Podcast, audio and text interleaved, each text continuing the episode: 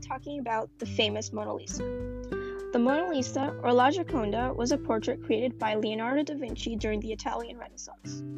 It is an oil painting of a woman said to be Lisa Gherardini, but no one knows for certain. It was believed that da Vinci made this painting somewhere between 1503 and 1506. Some say he worked on it as late as 1517.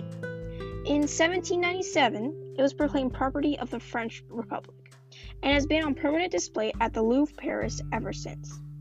The Mona Lisa was actually one of the most valuable paintings in the world, worth somewhere around $660 million.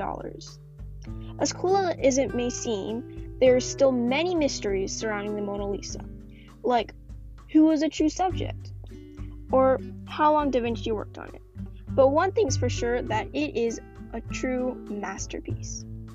Thank you so much for listening in. Bye.